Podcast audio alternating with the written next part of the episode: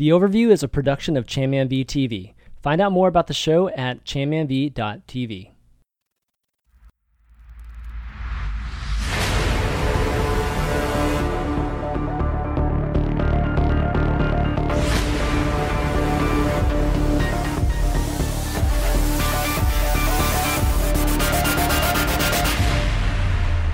What's up? What's up, everybody? Welcome to episode 64 of The Overview. I'm Chanman V, and joining me today is Fish Sticks. What's up, buddy? Uh, I'm back again. Y- You're back It's again. like, uh, what? I, I can't I can't be here for multiple weeks in a row lately. There's always Oh, something. that's true. some You've been whatever. super busy with Um, everything. Yeah, pretty busy. We were just at E3 last week, or we actually got to high five and chat for a little bit. Uh, got a chance to watch the USA versus Canada show match. Jake, of course, who's joining us today, Yeah. participated in. But yeah, glad to be back because this week, holy crap, Yes. we have so much to talk about. Like, So yeah. we better keep this intro short. so much for nothing happening in Overwatch, right? that was a bunch of crap. Right. Uh, but also joining us, like uh, Ben mentioned, is Jake. For the third time now, I think you're just becoming like a regular on this show. From LG. Evil, and uh, obviously playing in the contenders and on the USA team too. too. Uh, welcome to the show, man. Thank you, man. It's nice to be here.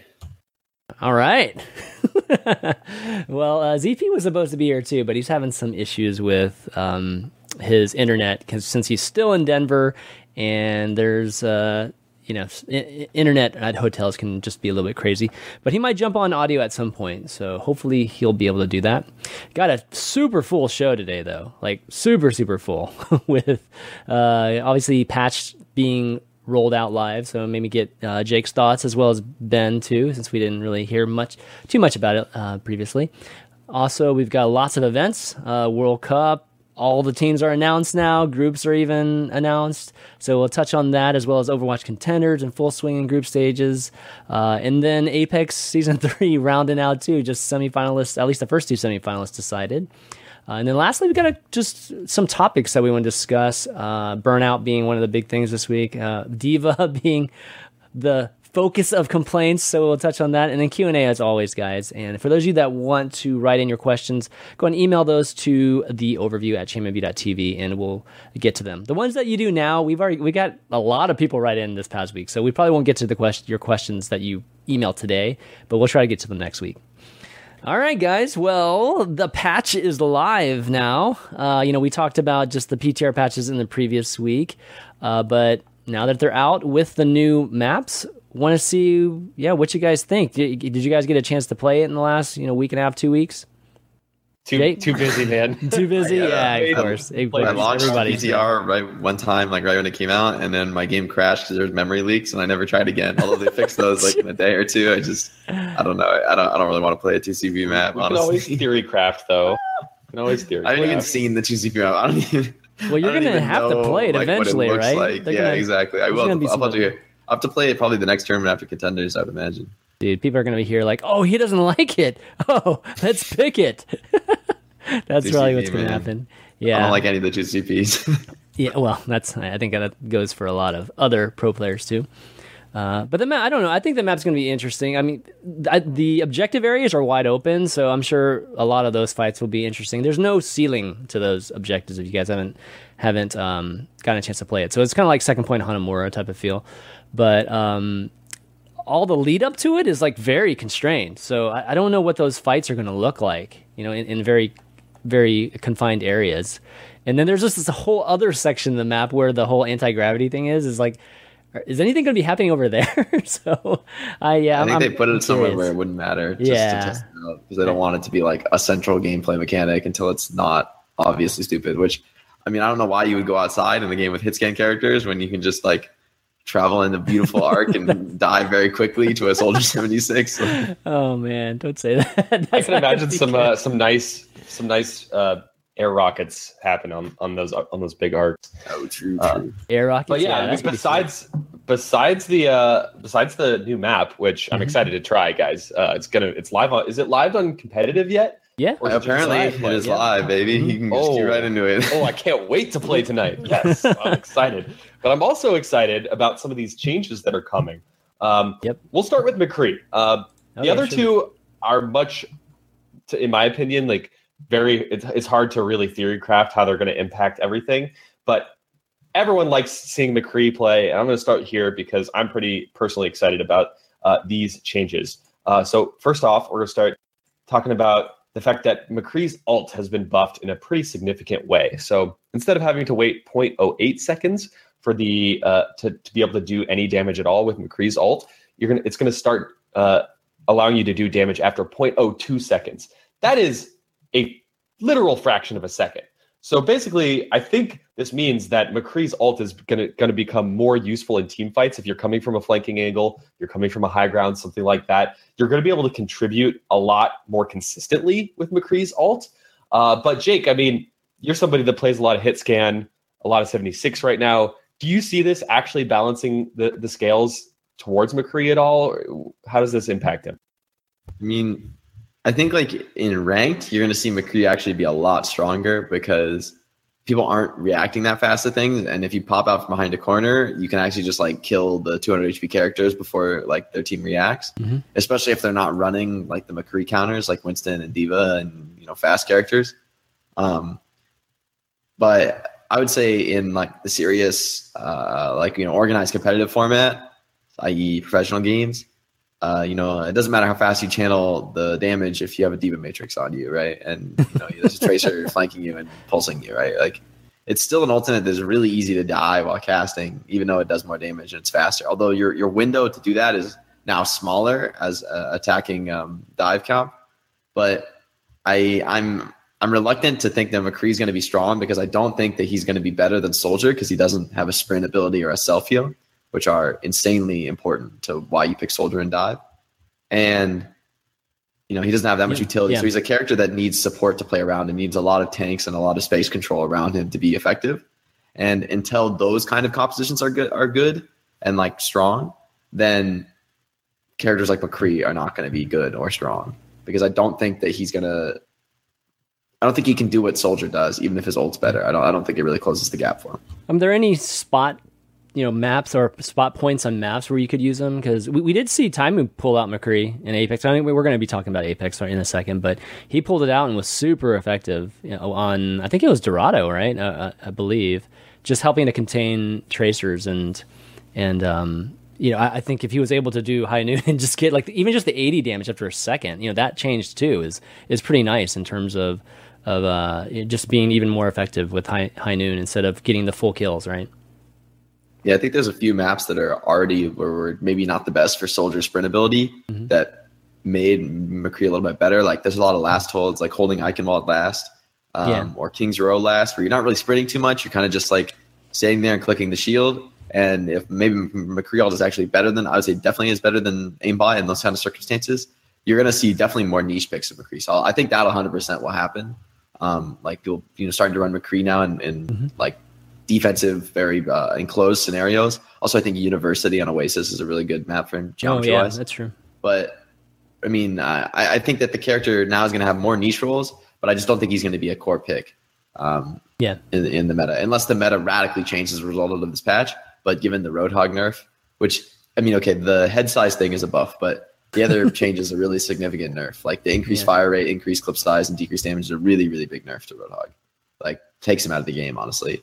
So it, really, it's going to be. Yeah, I mean, we're already seeing a yeah, lot his less usage is, uh, yeah, no one plays Roadhog anymore, well. and they nerfed him. I mean, the headshot thing is like maybe he'll be. I think he'll be definitely a lot better against like Tracer because Tracer matchup yeah. be really bad. Like you would actually just get run over by a Tracer. She just farms two pulse bombs off you. It's like it's not looking good for the Roadhog. but now maybe maybe you can fight the Tracer a little better. So so who knows? But I still think that you're not gonna be able to. You can, if you can't one shot the Ana or the Lucio, which are not reliable one shots anymore it's like why are you playing this character honestly? Like just go with something else. Yeah, it's, it's, not that good. that's sad because if you can't kill the Ana right if she you know it makes such a big difference right because and so you're not just leaving her with 10 HP right? She's gonna instantly bionade you instantly sleep you and now you're dead right? For hitting the hook you're gonna die if you're not like surrounded by your team. Yeah. So I'm that's, skeptical it's kind of sad too because we we're gonna be talking about D.Va some more, you know, a little bit later. But Roadhog's pull is one of the few things that shuts down a matrix. You know, makes her put the matrix down, right? So, um, yeah, it's it's not looking good for Roadhog, and uh, it sounds like she, he's just not gonna be picked at all, which really really sucks for all the Roadhog players out there. Uh, let's talk about Reaper. So health orbs are gone now, and now he's to re- be gaining twenty percent of all damage he does. Or at least to heroes, not not to shields or anything like that. So is this going to make a big difference with Reaper? You know, we've seen some spot usage of Reaper too, but not like a base core type of thing. Obviously, this doesn't affect the the uh, the core fact that Reaper has difficulty getting into the action, especially uh, in the current meta. Look at the picks; it's all mobile characters. It's all mo- characters that can get in, get out, get to high grounds, and, and just continue being mobile. This doesn't change this at all for Reaper, so he's still in a very similar niche. I think the one situation where I could see Reaper being kind of scary is in the middle of really chaotic, hectic team fights. Maybe you switch to Reaper and the other team doesn't notice right away.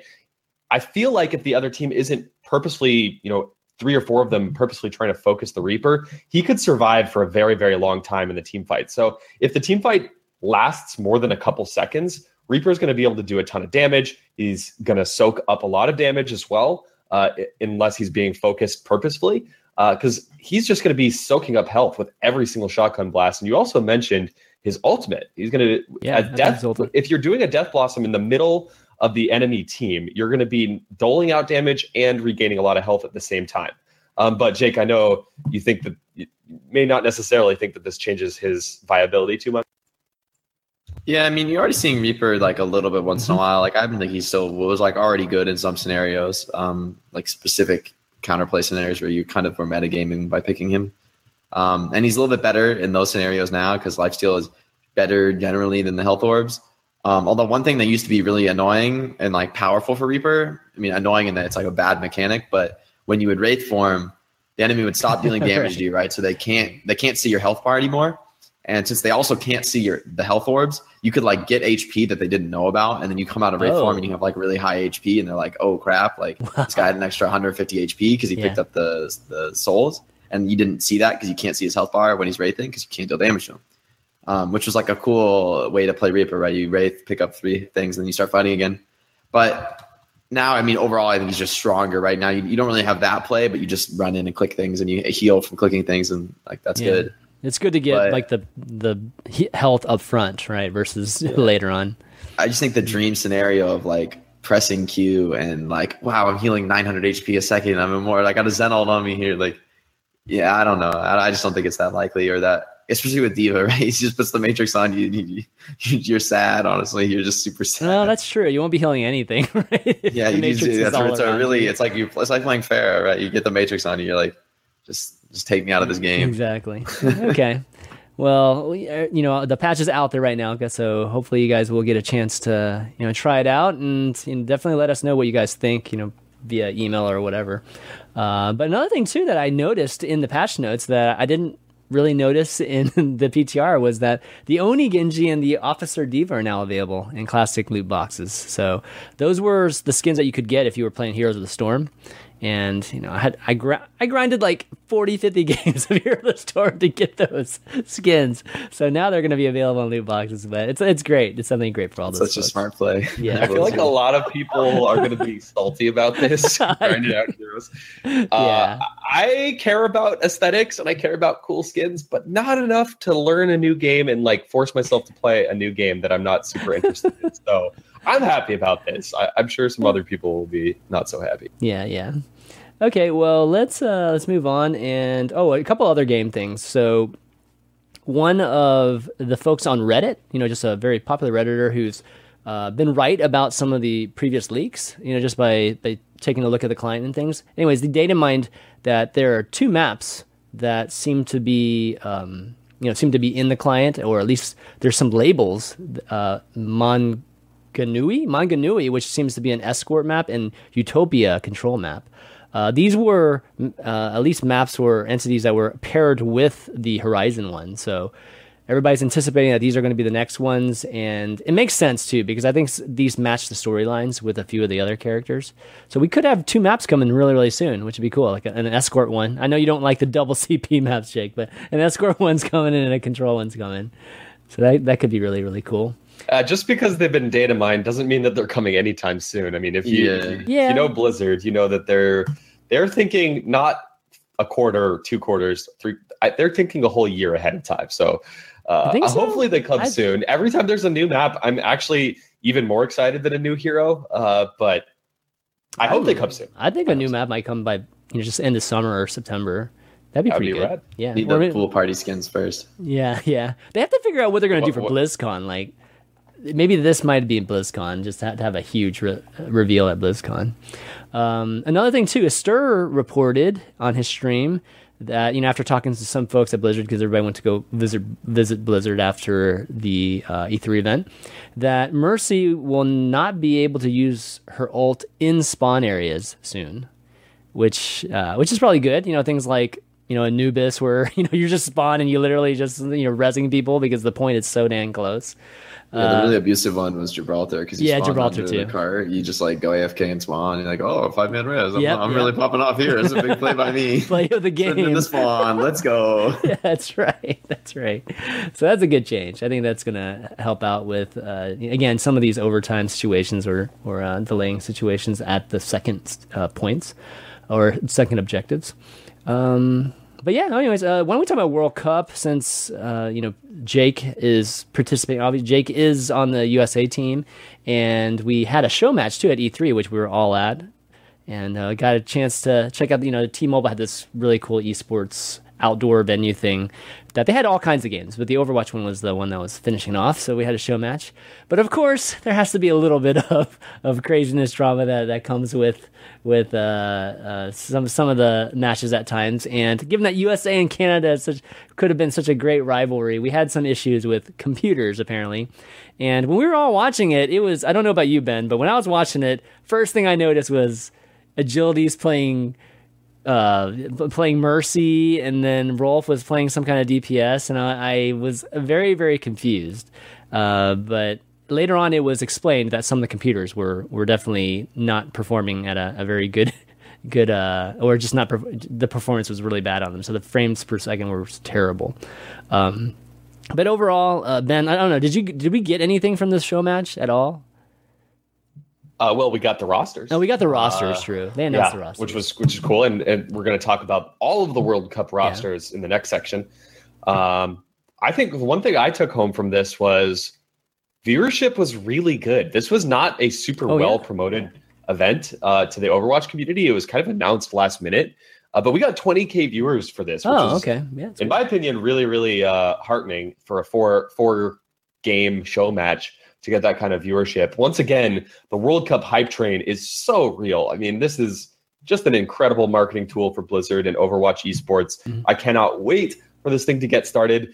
Actually, this is something else that uh, I'm going to add to our script while someone else is talking. But the dates for the next Overwatch uh, World Cup sections in Shanghai, in, in uh, Katowice, uh, Burbank, and Australia. Those got announced as well. So I'm just super excited. The hype is so real. It was last year. No surprise to see it again, but uh, just Yeah. heartening to see it uh, again here.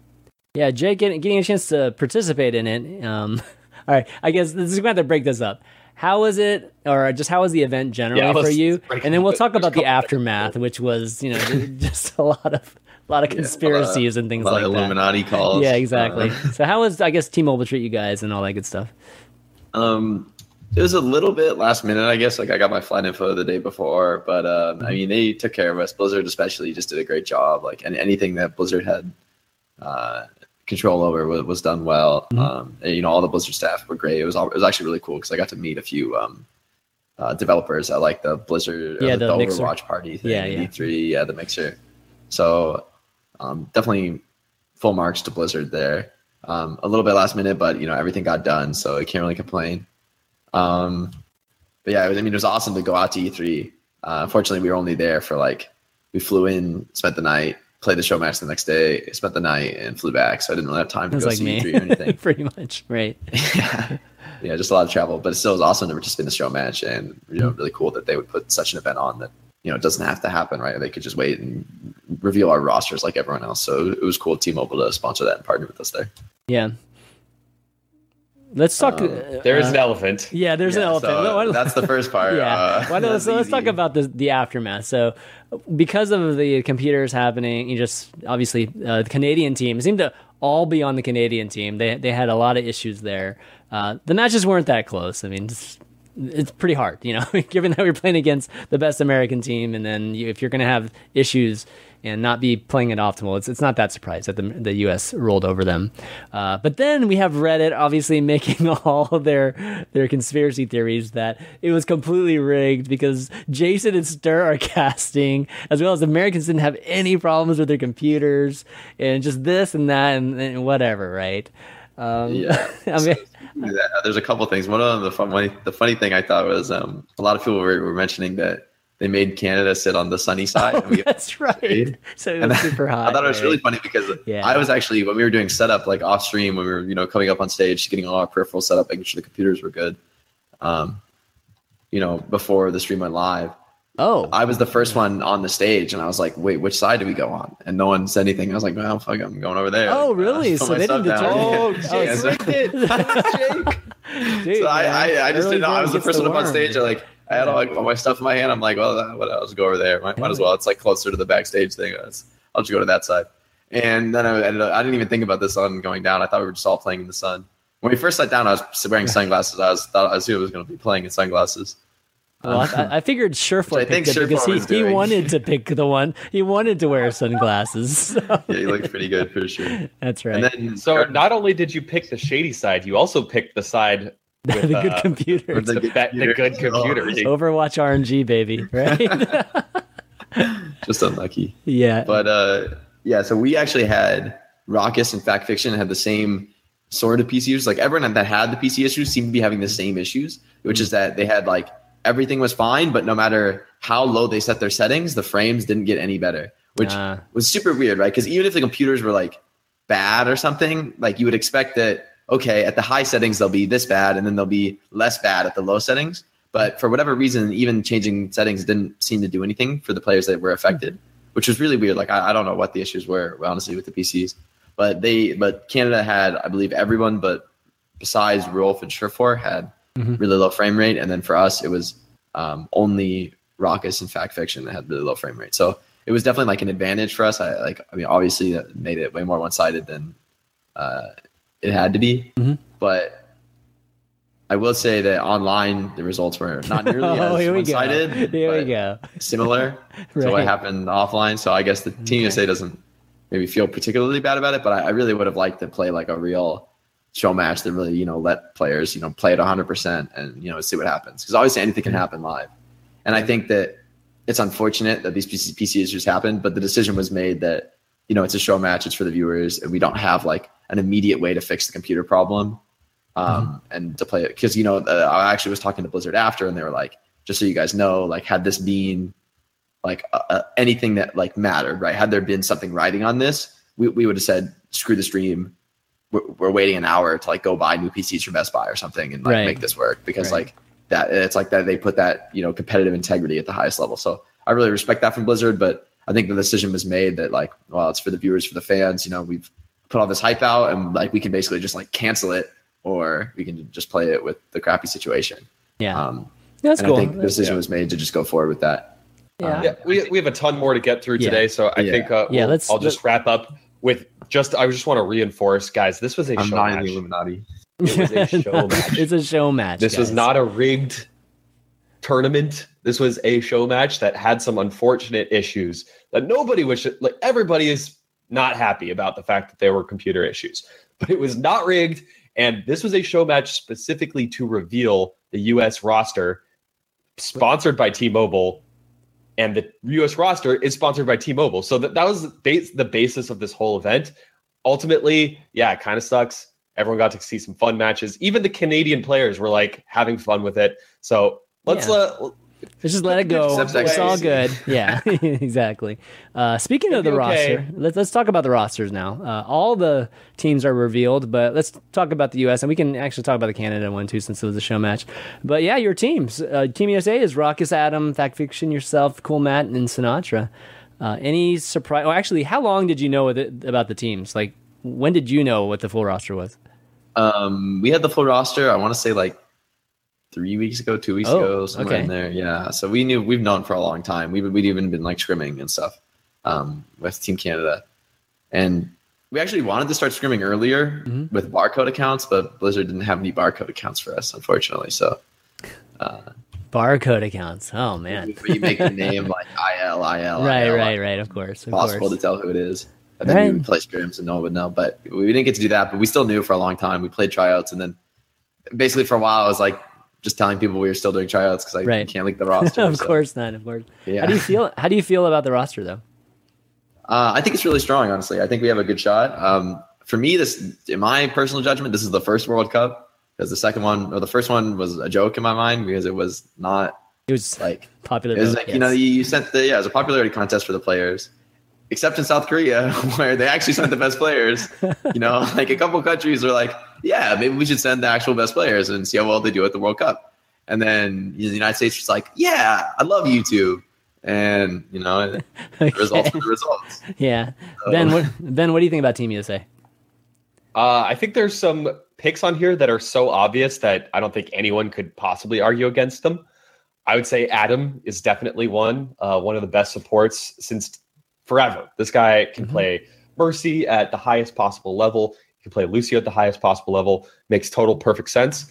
Um, the the secondary healer I think is a little bit tougher. I, I think Rawkus definitely has proven that he deserves this position uh, with his Ana and Zen play. I think the other one that personally I if if he wasn't on this team, I, I would have been extremely confused. Is Sinatraa? Um, this guy has been actually just so strong. Uh, he's been everyone liked to look at Dafran as as you know the the true DPS strength on Selfless. I disagree. I think it was equal parts to hang or to hang, uh, equal parts Dafran, equal parts Sinatraa. Sinatraa is an incredible tracer, and right now you have to have an incredible tracer, otherwise you're not going to do great. Uh, his his Zarya is also very, very, very strong. So to me, those were the two that were sure shots. You, you, you had to look at those two. If either of them weren't on the team, I would have been confused. The rest, you could make a lot of different arguments. Um, I think it's really interesting that Cool Matt was chosen here. Um, I've known Cool Matt for a long time. I played Brink with Cool Matt. I played Dirty Bomb with Cool Matt. Uh, this guy, he was a beast in the earliest phases of uh, the Overwatch competitive scene. Eh, Really dominant. His hit Mhm. scan was was known all around. Uh, but obviously, he's been playing for Fnatic, which has basically been missing in action for the last what four, or five plus months. So I think it's actually pretty damn cool that the that the USA committee looked past just like who's playing on like the most popular best teams right now and actually tried to find the best possible person in Cool Matt. So I, I really really like that pick.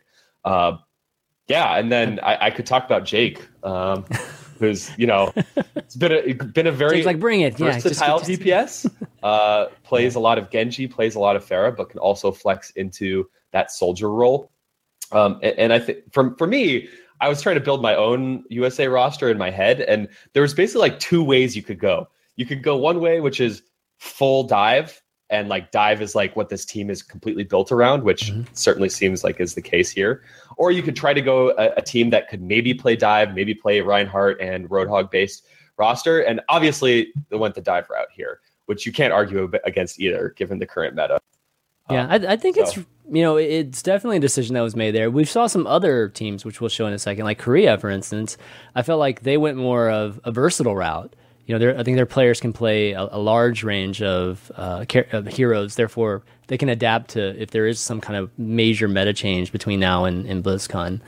Um, but yeah, I feel like Team USA is that. Cool Matt, I, I feel like Cool Matt was on many of the potential committee members. You know, when we were voting for committee members, Cool Matt came up with a lot of people. So in the end, I wasn't surprised at all that Matt was on the, on on uh, selected here. But fact fiction, I think that that was one that I think a lot you know a, lot of people, you know. Um, I think Fact Fiction was playing really, really, it has been playing super well for a, a while now, or at least the last couple months. But most people were, were talking about Mezzer, right? And Mezzer came up I, with the majority of the people I think we talked about maybe a month ago. So that one, When you think about Messer, do you think about his Winston though? of course not. I mean, I no, think about his don't. Ryan. No, yeah. you think about his Ryan. Yeah, yeah. So The I one, understand why. the one actually. person that I was definitely expecting to be on this roster because of his versatility as well is Gods. I, I thought yeah. Gods had a really strong case, but you know that would be your position, Jake. So- That's true. Well, actually, uh, I, we've been talking for a long time, Yeah. so I want you to, you know, if you want to wrap up anything else, go ahead. But Yeah, I I mean, mean, one I thing would- that Kai Kai did say is that he wanted you for your uh, for your uh, strategies. You're you're like it, you're the way you think about the game more so than stri- specifically gameplay. Yeah, I mean, I would say the interesting thing about the USA roster or like picking a team for USA is that there's a, a ton of players from the United States, so it's like it's tough, right? Like it's not just like it's you know some of the picks like you said are obvious. I think Sinatraa, when we played tryouts, yep. I, I, know every single day after tryouts I was like, okay, well the people that need to be on this team are Sinatraa and Adam, and then I would give feedback about other players. So I was like, you know, if you guys don't pick these guys, you're stupid. Like they're clearly the best players. you know, it's like always like always on point, always playing smart. Every, I mean, Sinatraa, I think people know him for Tracer, and they even say, "Oh, well, he plays Zarya well too." Like that's that's impressive. But I mean, this guy is a serious hero pool. You know, he can play Hog, he can play mm-hmm. Genji, he can play uh, McCree. He can, you know, he's got the flexes there, and he just doesn't run them very much because he plays the characters that you don't flex off of in in the current meta, i.e., Tracer. And is if you're running tanks, you basically aren't getting off Zarya. Um, so I, I, I would say he's not given too much opportunity to flex, but he does have the depth and he also has the skill. So there's no question about him. Um, you know, and, and I think top to bottom, it's certainly a solid roster. Mm-hmm. But I would say the one thing to remember is that the key difference between this year's World Cup and last year's is that there can always be roster changes. And I think especially for a team like South Korea, you guys mentioned they're like really versatile. I mean, it, it, if the meta changes between the group stages and BlizzCon, and there's like like yeah, they're just change. Is just going to send the better players at those new characters. Like no question. Like well, you know, like, obviously they will. Uh, you know, there's some teams like Rogue, right? Okay, like France is not going to change because they just have Rogue, and it's like yeah, they're probably not going to cut like a one player off Rogue just to make it work even if the Rein meta comes back. But you know, like a lot of rosters, I would say, uh, you know, have the potential to be to be changed between now and group stages, now and, and BlizzCon. So nothing's you know necessarily locked in. I would say some are very unlikely to change, like the full teams that are going, but um, there's always that possibility. So if the meta shifts and teams feel and you know committees feel like they okay, can feel so, a stronger team, then they'll do that. So given that, then you know, like what I said about South Korea, you know, I didn't actually realize you could change it. So with South Korea, like I mean, this this team is ridiculous too. I mean, there's like crazy. I mean, there's a ridiculously good good uh, lineup here, but I mean, there are definitely some folks that you could say are you know if if it is dive comp that we're talking about, I think they would be a little bit better at certain positions. Um, like Miro could be on here. I think. I mean, I think he would be. Mano and Z- um, is obviously great too, but I feel like there are there are some people you could choose that could be just a tiny bit better than, than what you have here. Um, I I I'm, I honestly don't know that much about Mano, so I apologize. But yeah, I was a little surprised not to see Miro on this roster, especially given how strong uh, Winston is in the current meta. And I, I, do need to look more at Mano's play. Even but the rest of these picks, n- none of these surprise me at all. Uh, Mano's the only one that that surprised me. Um, I've been a Flow3r uh, fanboy since I saw him play at IEM Gyeonggi, I think it was uh, late last year. Uh, just just watching him his hit scan is insane, and not a lot of people. yeah. Uh, have have put him on the same pedestal that that I have, but just literally just watching his hit scan alone was was enough to push him over the edge for me. So I think this roster makes a ton of sense. Yeah, I mean Mano, I would say is not as well known as Miro, but I would say they are sort of vying for that number one tank spot in South Korea. So I'm okay. I'm not. I mean, I, I wouldn't be incredibly surprised to see Miro showing up at an event and a roster change. But I also, you know, I think Mano can absolutely hang with Miro. Absolutely can play with the best. Um, so you know, I, I don't think there's any issues with this roster. I don't think this roster is stacked. you know, it's, it's, South Korea, right? It's like you know they're going to send a stacked roster, and you yeah. better expect that, or else you know you're not coming to win. Yeah. So okay, I'm definitely I'm impressed, but honestly, I just like it doesn't matter who they pick. That like it's pretty hard to go wrong. Honestly, they've got a lot of good choices. Uh, let's talk about maybe a couple more of these, and then we'll we'll call it. So Sweden, that was definitely one that I think a lot of people were interested to see what the uh, lineup would end up being, and if it was basically misfits or not. And we got our answer for the most part. Uh, what do you guys think of this? It's not misfits. I know. It's I know. almost misfits. It's almost misfits, but I'm so confused. minus one. no, I'm minus two. I'm Sorry, so confused two. by this. Uh, so Minus the two. inside drama was the the committee had two misfits players assigned Vic, and then uh, IDDQD. So everyone was questioning: Is IDD, IDDQD going to try to force himself onto this team? Does he deserve to be on this team? If it, if it's two out of three is misfits, are they going to just want to do misfits? Because they they you know if the two out of the three it takes a majority to choose, and that's that's pretty easy way to get there. So first of all, it's not just Misfits. Uh, we have, uh, of course, we have uh, uh, Chipshajen Chips- playing support. So that one, if Chipshajen wasn't on this team, I, I'd be the biggest facepalm ever because Yes. Chipshajen has just been so such an incredible player since day one. But Swoosh, this one is a huge surprise to me. Uh, what? I'm sorry. I'm shocked too. Who? Like Players never heard, never seen. Jake doesn't even know who he is, uh, and You don't know But who it's Susan not a okay. EU player, so I don't know. I- I'm if sorry, like, or Manitoba. I love Johnny. I love Reinforce. He is he's a friend of mine. He's such an awesome guy. I love all the all the the writing he's done throughout the years, the journals he's written, the videos he's made. He's a great person in the community, but he's not on Coco's level. I don't think. I, I really, really, I really don't think so. Mhm. Um, so yeah, Yeah, I mean, so I think Not it- it's. I yeah, I think was a bit Swoosh, surprised not to see Coco. I think Swoosh has been playing super well. I mean, movie star writers, right? Uh, he's. I think he's been playing super well the last month or two. Who would you put in place of him then? At the flex. I mean, I don't know Swedish players. Yeah, yeah, yeah, I know you are, but I'm Swedish talking about Ben, know like- on this roster. who do you put in place of him there? I, am not. I'm not sure if there's actually a better choice, um, but I definitely do agree with you with with Coco. Coco should be on this team. He's Coco and Chips. I thought were no brainers to be put on this team, and oh well, we'll have to see. Reinforce is obviously, a, a- you know, definitely the uh, playing with the other two, other three guys is definitely definitely going to help with that and and just the chemistry and all that good stuff. But um, yeah, it, well, maybe Coco is like on the bench or something. Maybe he'll be filling in depending on um, you know, I guess whatever it's going to be played or whatever the meta is. But right now, it looks like Reinforced is going to be uh, in the in Team One, and then uh, maybe uh, what, should, we should talk about one more team. Which team you want to talk about here? I mean, there's there's a bunch of teams that we could still talk about. Most of them don't have a lot of surprises. I mean, we didn't talk about Canada yet. Oh yeah, let's talk about Um, Canada. I, I think this, honestly, this Canada roster is so strong. It, it is so so strong. yeah. Looking at it on paper, there's really not a, a weak link. I think the one the one position that you could argue uh, for, I think, is probably Mangachu. Um, I think Train we've talked about uh, could definitely be there, uh, especially as like a tracer specialist. Um, Yeah. and that's not not really Mangachu's forte. Um, agilities, I'd like to see agilities playing Genji almost exclusively if possible. So I you I want to find someone else to be playing the tracer, and I don't know if that's Mangachu. So that's the biggest that's the biggest surprise for me. Uh, I mean, Surefour can obviously flex into into that role as well whenever he needs to, but you know, Surefour you want to be seeing play, playing a lot of Pharah, you want to see him playing a lot of Soldier too. Uh, but otherwise, this roster on paper is potentially top three in my opinion. wow. Okay. I What do you think- Spain, Finland, France, USA, Sweden. Uh, let's see who else. Russia's probably up there. Canada, South Korea.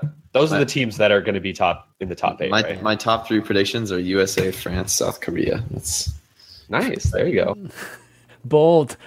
I think France is going to dominate the top two groups like brutally. I don't think they're going to drop a map. yeah, of course. I don't think they're going to drop a map until BlizzCon. I'd be shocked if they dropped a single map.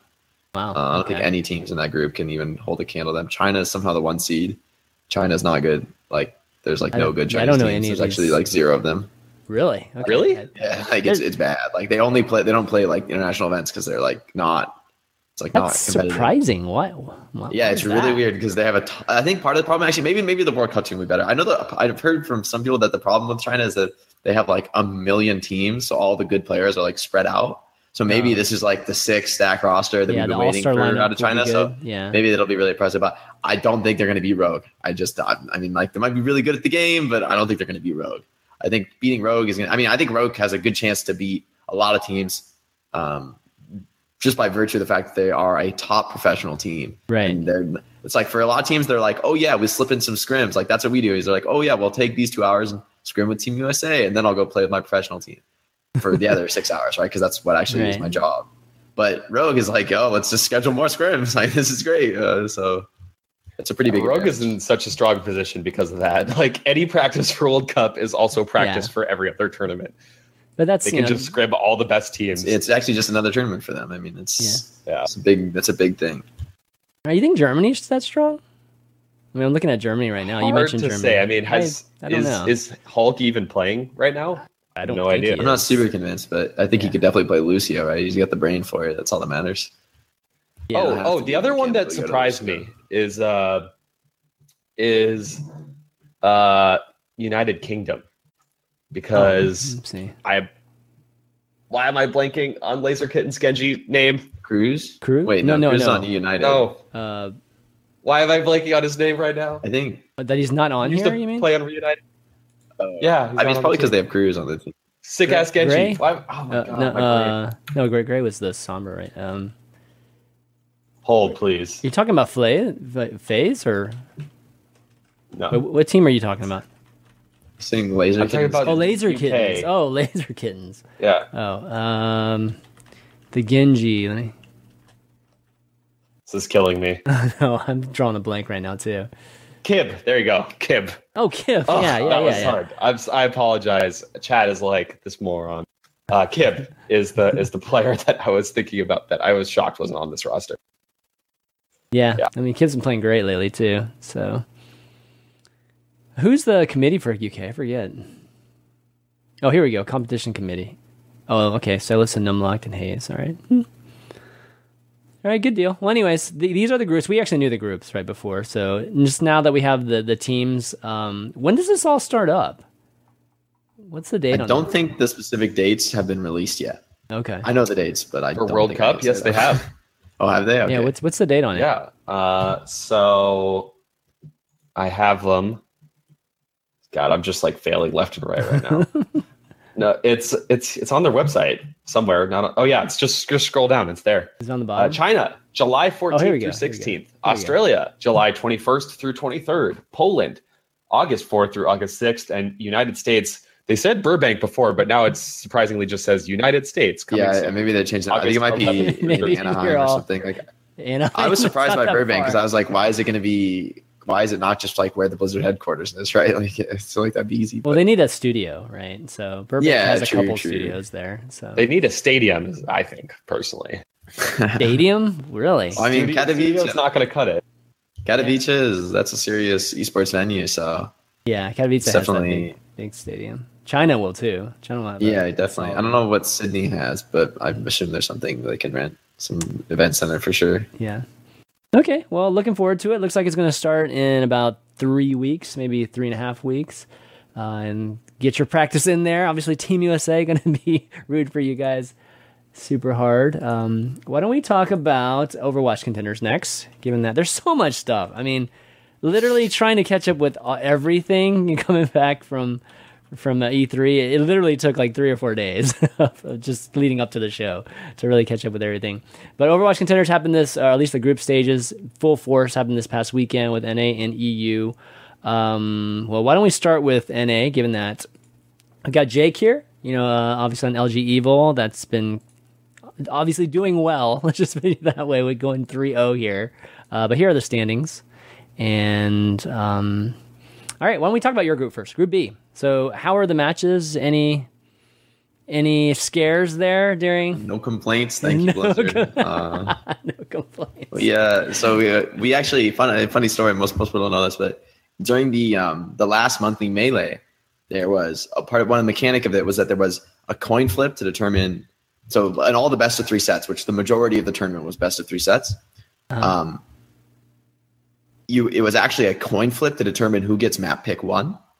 Oh, And if you get map pick one, then that means you get a minimum of two map picks in the best of three, right? So you win the first one, then right, uh, you know, unless you win two in a row, that would be the only situation in which you get one map pick, they get one map. So winning the coin flip is actually a, a huge advantage. You get to play two maps that you like and one map that they like, and that, that that's what happens on a 50-50 coin flip. And we lost seven in a row, oh, shit. and What? Wow. which is sick, which is really cool. Actually, it really, it was exciting. giving, uh, It was exciting. Yeah, we did it. No, no, don't worry. It's yeah. What's the odds? Two to the power of seven. is That's a big number. It's not what you Good want. lord. But so we lost seven in a row, and then we saw our groups, and we're like, you know what? This is sweet justice because I wanted one seed going out of groups, and it looks like we're gonna get it. Yep. They definitely. May, I mean, who knows? Maybe one of these, maybe some of these teams are gonna, you know, flip the flip the script and you know bring something a lot more powerful next time. But well, it felt we felt really dominant, honestly, throughout the stage. We lost Mhm. one map against Envision, one map against you guys get paid. Um, although the maps that we lost were very close, and the maps that we won were not very close. Um, Okay. same with Toronto. Managed to almost almost through Anubis, managed to slip out of there with a tie. Yeah. that was a close one. Big four and a half minute hold on first, one tick. Yeah, I think so. I, Group B, I I think everybody was predicting you guys to get the, the one seed there. Um, some surprises though. I'd say Group A was was just the group of death out of all of them. Uh, and That's, a rough group, man. yeah, that is a, all four of them. I, I feel like any of those guys could have won that group. Um, but you know, we see Team Liquid. uh, You know, I, I think Team Liquid's continuing like on the rise right now, and um, things seem to be coming together. Hopefully, he can continue it. They're they're obviously leading with 2-0 uh, in a in a draw there. CLG, you know, again, CLG's been pretty solid. Selfless, I think it was the the big big team that everybody was trying to figure out how they're going to do now that Dafran's out, and um, you know, with with obviously the sub there. Uh, and I don't know, they looked okay. I mean, I feel like they were looking bad. And then the last match against FaZe, they looked, you know, a lot better. Um, the FaZe, yeah. I mean, what happens? What's happened to FaZe? Like about a week and a half, maybe two weeks ago, FaZe was like on the rise and doing well, and and then now, you know, I feel like they've had a couple weeks or at least a couple disappointing finishes now. So, um, just a tough group here, guys. You think? You know, just just not their day, or you think it's indicative of some of the other teams? And that's a death group right there. Yeah, Like, that's not the group you want to be in. Which is pretty funny because you know, congratulations, you win the qualifier. Enjoy Group A. Know. We'll take second place in Group B. Just ah, it's the it's unlucky a little bit, you know. Just True. Like any of those teams could have probably gone second in, in Group B. yeah, yeah. So I think um, I think it is an unlucky group for sure. But I will say that if you can't beat these teams in groups, then you know, well, you're not going to beat them in the playoffs. So Right. it doesn't matter if you had an easy group, right? So the same for us, right? Even if we leave with the one seed out of groups, we're still going to have to play against these top teams in other groups. So mm-hmm. you know, group stage being what it is, but you know, the, the really valuable thing, I guess, coming out of group stage is that if you get a one seed leaving groups and you beat the two seed from the other group that you play, mm-hmm. then you have an automatic invite to season one. You're you're locked in because mm. it's the top six, I believe, that have the auto invite because of the uh, yeah. Because they already invited Rogue and Envy. Right. But winning one game in playoffs locks you in for season one, which is huge, right? So getting the one seed out of groups is an absolutely huge thing. I don't even know if it's possible for FaZe anymore. I think they might be able to survive groups if they win 3-0 tomorrow, or not tomorrow, rather Sunday, um, next week for the for the tournament. You know, they can still survive groups. It's not over for them yet, and they can absolutely turn it around. Especially with a new team, consistency consistency is one of the hardest things, um, especially consistency under stress. So you know, I'd still keep my eye on FaZe. You know, don't write them off just yet because they have a total possibility of bringing this back. But you know, Team Liquid has been playing really well with their new uh, with their new player Fury. Um, Selfless has been playing surprisingly less well than I expected because Carpe is an absolutely great Carpe's pickup. Like great. I was not expecting them to have anyone even close to Dafran's level, and Carpe is. I don't think he's Dafran because I just think Dafran's the best soldier in the game, but I, I think he's up there. Like he's he's powerful. He's not a he's not a weak player by any means. Uh, he maybe doesn't do what Dafran does, but he does a lot. He gets a lot done. I would say for Selfless, their biggest problems right now are the fact that they don't have a Winston player. Iman Yeah. plays it, but it's like he doesn't seem comfortable on it at all. Um, Well, Kresnik can't Kresnik. play it. Yeah, Yeah. it's like they Mhm. switch Kresnik out because he can basically only play Rein, or that's what they think, I guess. And I, I don't really disagree with him. He never really seemed comfortable on the other roles, especially when he was on D.Va. It was sort of awkward. Midnight is a very strong D.Va, so you know that was good for them. But I think right now they're probably just trying to build up that synergy. Um, and I think that you know it's it's it's kind of a sh- tough reality that in this patch, if you don't have a strong Winston player, your team will not be good Yep. because Winston Yep. is Right. so important right now. Like you're seeing top DPS rank, players in. Korea yeah. like if you have a very strong Winston player, like you can actually run people over because it, you, you know, the Winston, the level of Winston play matters so much. Like I found myself in a few of our matches thinking, wow, like if that enemy, if the enemy team had a top Winston there, they would have won that fight because specifically the Winston's failure to make that big play is what loses them the fight. You know, and it's it's such a it's also you know main tanks in NA. There's not many good ones, and it's it's easier to get by being a bad Rein player who just like holds his shield up when he's supposed to and like presses his buttons when he's supposed to Right. than it is to be a bad Winston player because a bad Winston player is just feeding, and a bad Rein player is a shield. So Yeah. There's a lot more decisions too. Yeah, to be made. much harder character, just way way Mm-hmm. harder character. Actually, Um, I want to ask uh, the Team Liquid match over the weekend wasn't streamed. So is Team Liquid actually playing with Fury on the roster now? Or is he a sub? uh, I I mean, So, officially he's announced said- as a sub, right? So I Yeah. Jake, do you know if Team if Fury was actually actually played for Team Liquid over the over this weekend? I thought he was streamed. Playing, yeah, I, I thought he was playing because I thought Tailspin was the sub, which I thought weird because I, I, I knew Tailspin like joined the roster, so I don't know if it was him or Fury, but regardless, I, I think they swapped out ID for one of those players. But I think either one would be an upgrade. Honestly, I mean those are very strong players. Not that ID isn't a strong player, but I think they definitely have the the hero pool depth that maybe he didn't have as much of. Okay. Um, gotcha. See, another thing to talk about is I guess, I guess Group C real quick. Immortals 3 0. I guess that's not too surprising. Yikes being second. Tempest Storm 03. That that surprised me a little bit. I thought Tempest Storm was was kind of playing a bit better recently, but uh, I guess not. Um, group D though, you know, I think the biggest thing that point. I mean, the bottom two here. You know, like Cloud Nine. You know, finishing third here, and then Hammers just 0 and 3 too. I, I that kind of surprised me. I know Hammers is just being people have been picking from hammers pretty for the most part recently. So, uh, but still, I thought they would would be competitive in this group, but um, kind of getting knocked out. But Cloud Nine is the biggest thing for me. I think I feel like them not finishing top two is very disappointing. I, I think everybody should expect them to to um, you know finally be coming around around in that corner. Every time we say they're around in a corner, then they have something like this. You know that that's a little bit of a setback. They're not out yet. Again, like we still got more matches to play in groups, but um, you know initially it's just not impressed so far. That would be a huge shock if Team Liquid, or sorry, if Cloud Nine didn't go through these group stage. That that would be very, very, very surprising. The fact that they yeah. lost to Kungarna, uh, I don't think a lot of people would have. Ex- that was also another match that wasn't streamed, so we didn't actually get to see it, unfortunately. yeah. Uh, so I'm not sure how that happened, uh, but Car- Kungarna hasn't had many good results recently. Renegades hasn't had a lot of good results recently. Uh, so, I mean, this bodes very well for the Renegade squad, which has yeah. been relatively quiet over the last, I don't know, six months or so. Moments. They have, you know, some events where they they like peak out, and then yeah, just consistently though they haven't had much consistency. But mm-hmm. they're looking good here, though. I mean, I mean again, Group D is a tough group. Like you know, it doesn't not not as obviously tough as Group A, I think, but uh, Group D is definitely you know has no shortage of talent there.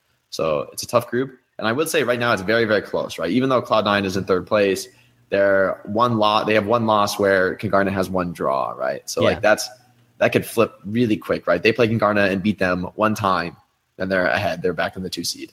Mm-hmm. Um, you know, they could beat, you know, give Renegades a loss, get a win. Now they're, they're now they're tied for the one seed, right? Like so, it's it's anybody's game in Group D. It's definitely the closest one in terms of like just the standings, because um, you have no 3-0 in that group, and sure. there's uh, I mean, Hammers, I would say, is a team that I think did a lot better in the tank meta, especially players like Snizzlenose being like a really top tier hog. Mm-hmm. Uh, not that he's bad at other characters, but that like he really definitely had that as his signature character.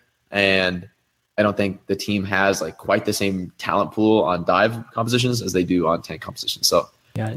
this result isn't too surprising for me. I do think Cloud9's underperforming a little bit uh, and could go either way. You know, Cloud9 could also, you know, tilt and not play well next weekend or they could say, you know what, guys, we need to like you know lock things in. Let's let's play smart. Let's let's play our game here and you know really bring it back next Sunday. So that Group D is, I would say, the big group to watch um, for the next next day of the tournament. Right. Okay. Well, why don't we move on to EU real quick? Um, so here are the standings, and that has many surprises, I would say, in the EU um, the EU groups.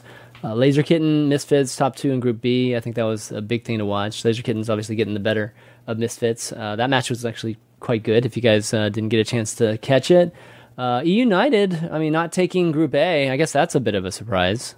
Um, a team expert, definitely, yeah, seem to be on the rise, but still, you're gonna have you have to expect United to take that group. So, um, other than that, any, any big surprises? Nip not finishing third. Honestly, I. I was I didn't know where they were going to end up in Group C, so I, I can't even say that's necessarily a surprise for me.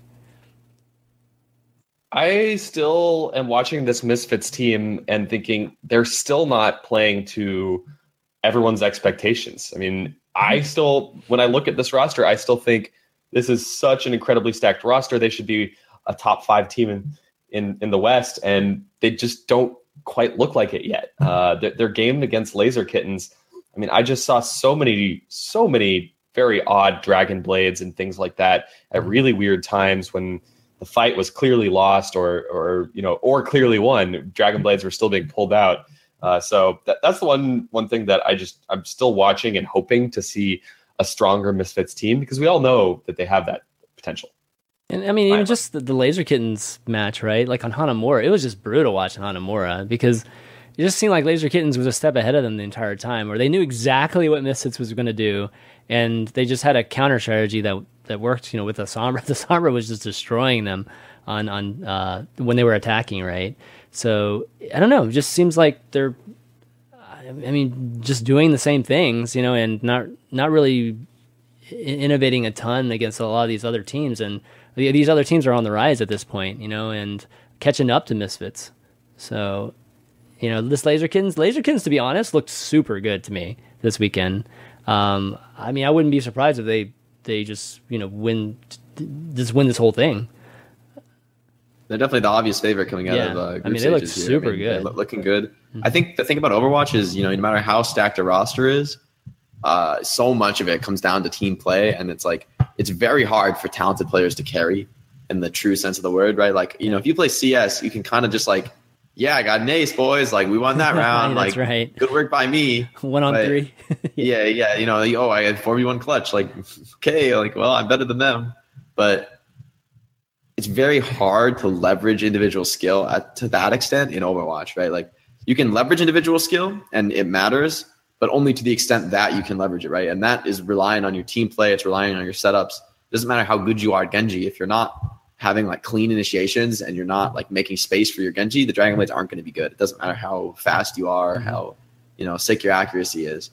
Um, you know, a top player maybe would make a bigger value out of it in a smaller opening, but if you make a huge opening, it doesn't take a great player. You know, you just run in and kill everything. So Yeah. it's all about that that team play and that coordination. And you know, that's why you look at a roster and it might look like wow, like look at the talent there. You know, until you know how those players work together, how they coordinate, how they call, you know, how the in-game leading is going. It's really hard to guess, you know, how well a team will do. Yeah. Uh, Cyclone, Cyclones, there's a bit of news with Cyclones too, is that they they decided to disband too. Uh, that's kind of uh, something we were going to talk about in the notes, but they ended up finishing the bottom here. Uh, they're another team that I feel like that's been been picked apart. You know, just teams picking up players that have been on their roster. So um, it looks like it might have caught up to them um, at least at this point. But um, do you guys know much about I- Singularity? Like, I, I didn't catch any of the I didn't catch the games on, in that group. Not a ton. I think Yeah. Europe is just showing that there's there's hidden gems all over the place. Mhm. Some- Adventures some, une- well unexpected results here, but uh, teams like Team Singularity, yeah, they've been around. I, I know the name, but you know we're we're gonna just see. That that- I think this is the whole point of contenders yeah. is to sh- establish pecking orders in each region. Uh, I think you mentioned Cyclones may uh, has disbanded as soon as they as soon as they knew they couldn't make it through their group. I wouldn't be surprised if a very large portion of the teams that don't make it through groups disband. I mean, even sponsored teams, if you didn't make it through groups, there's some that didn't even qualify for contenders, like uh, EG, for instance, uh, or NRG. You know, those rosters, you got to take a real serious look uh, and, and think, like, is it time to blow the whole thing up? Yeah, yeah, I, I, I see your point there, Ben. Yeah, this is this is the point of the whole thing, right? So this will be a regular occurrence where teams will be breaking up after this. Um, but okay, well, you know, there's going to be more action this this weekend. So um, you know, I think at the end of the weekend, then we'll see who emerges from the groups. But Jake here is obviously sitting in, in a very good position, so I don't think he'll be worried about anything this weekend. Uh, but Hey, n- not over till the fat lady sings. true, true. Uh, all right, well, why don't we till move the on? Mercy gets play of the game. Eh, Mercy. It's not over till the Mercy gets play of the game. That's the, the that game. should be the, the Overwatch meme. from the spawn point too, right? Um, okay, let's talk about Apex. Uh, just kind of go through Apex pretty quickly here. So um, there were again in the playoffs at this point. Afreeca Blue and Kongdoo Panthera ended up uh, nabbing, locking in their semifinal position. So we're trying to figure out what the last two positions are. And Envy, you know, obviously made strides towards doing that earlier today by beating Meta Athena. 3 1 after losing the first one, too. After losing the first map, they ended up coming back 3 0. So, uh, you know, beating them for the second time, they beat them earlier this season, too. So, no surprises there. Um, they're going to have to face off against X6 again just to try to, to nab that second spot. So, going to have to try to get revenge, and hopefully they'll they'll be able to do that. Um, on the other side, it's uh, I believe it's what LW Blue and uh, KDP. KDP. No, no, KDP Yeah. is already through. Um, Oh, oh, sorry. Yeah, yeah, yeah. I thought you were. Yeah. oh gosh, having a total Lunatic-Hai. yeah, Lunatic Blue? High, right? Exactly, Lunatic. High. So, um, and Lunatic-Hai has some news too, because a lot of people are wondering why is Gido playing Genji instead of WhoRU? You know, WhoRU? If not one of the best, if not the best Genji over there, or just in the world. And it it was reported that WhoRU is is uh, not playing because of disciplinary reasons. So, a lot of people trying to figure out what those are, of course.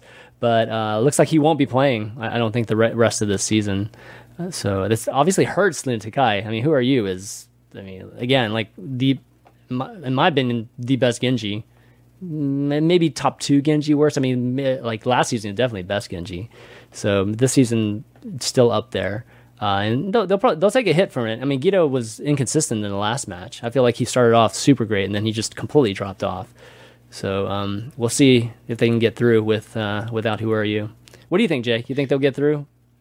Do you think yeah, they'll beat LW I mean, Blue? I, I think they have a stacked roster, you know, and I think um, if it really comes to crunch time, maybe that disciplinary action, maybe that oh, a little short now. He served his a little bit of leniency there. Yeah, he's maybe he's done his work, but it's he's reformed. It's really time to qualify. Maybe we'll see. We'll see. I, I, right. Maybe they're really intense about it. I know that is like a classic thing in Korean teams, though. Is like you go to boot camp and it's like you're gonna play until you're in jail. Like it's it's yeah. time. Like you have signed a contract, you can't leave.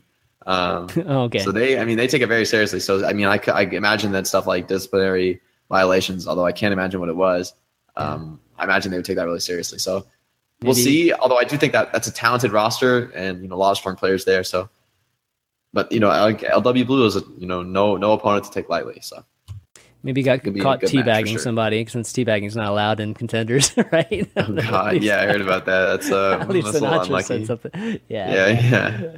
Um, all right, funny, well, but you can. I, I think that's a ridiculous policy just to because like you, you want to BM people, you can BM people. You're gonna ban all the ways I can spray your body and laugh taunt, right? Like, I yeah, well, seems... Uh, at least they, they definitely want a reduction in it, and you know, eliminating the most common or the, the most uh, the most classically derogatory like spraying your body and laying low. I'm all about I'm all about dropping the sprays. Frags on drop the spray. Just constantly drop the spray between every every kill. Just cameraman, just don't show it, all right? Just yeah, yeah, exactly. Just cut away.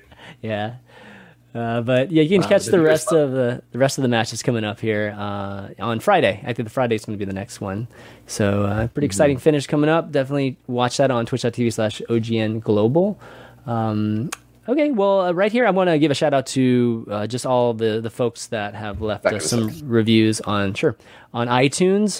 those you don't know, you can actually catch the overview on iTunes as well as Google Play and SoundCloud because we, you know, we're an audio podcast too. And if you leave us a five star review, it, really helps out when people are looking for Overwatch, you know, when they're searching SEO wise on uh, iTunes. So a big shout out to Magusta Las Manzanas. What's that mean? It's like, what's that mean in Spanish, Ben? Do you know Spanish? It's like I, I used to. I like. Is it bread? It's not bread. It's definitely, I like something. No, something, it's not bread. It's not bread, is it? Okay. It's not bananas, is it? oh, oh, manz- oh, manzanas, apples. Oh, apples. I like apples. Okay, yeah. Yeah, apples. I didn't. I didn't understand your attempt. oh, I was trying to sorry. figure out what it. What, no, what I, I, just had to go read it. Yeah, manzanas, okay. apples. Okay, uh, Adam X Live, the Bow eight eight three three, and the Me fifty five. Thanks so much, guys, for doing that. And again, guys, if you want to help out the show, it only takes like a minute or two. Just go to iTunes and look for the overview by searching for the overview or Overwatch, and uh, you can just leave a quick review. Oh, also saggy wheels too. I forgot this. There's one extra one at the bottom here. Okay, so we've got a couple topics that have uh, been very, very big in the community the last uh, week, and I figured we'd, we'd bring it up. First one being just D.Va. You know, there's been a lot of complaints with D.Va being overpowered. Just her matrix is very oppressive at this point since it just absorbs so many ultimates as well as, you know, a lot of DPS uh, damage and things like that. Um, yeah, I want to get your thoughts on that. What, what, are your general thoughts about D.Va right now? Uh, and is it oppressive? Jake? I think that character needs a change. I don't think she's overpowered in the classic sense of like, wow, this hero is just running my whole team over and I can do nothing about it and there's no counter picks and yeah. whatever. Like the sense that people think of something as being overpowered.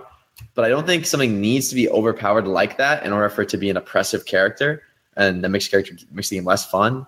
Um, I think Matrix needs to change um, because I, I just think it's ridiculous, right? Like that you could cast an ultimate and just like like the Soldier 76 is aimbot, right? I don't, I don't know what it lasts. It lasts like six or eight seconds. Like I don't even know that. I should know that, but I don't. um, and but like whatever, you can you can bait Matrix for the entire duration of your ultimate. Like that's so ridiculous. Like she just flies out of you and just looks at you for you know six seconds. It's just like, what's going on? Like take me out of this game. It's one of the most frustrating feelings in the game when you actually just can do nothing and you're standing in the D.Va Matrix.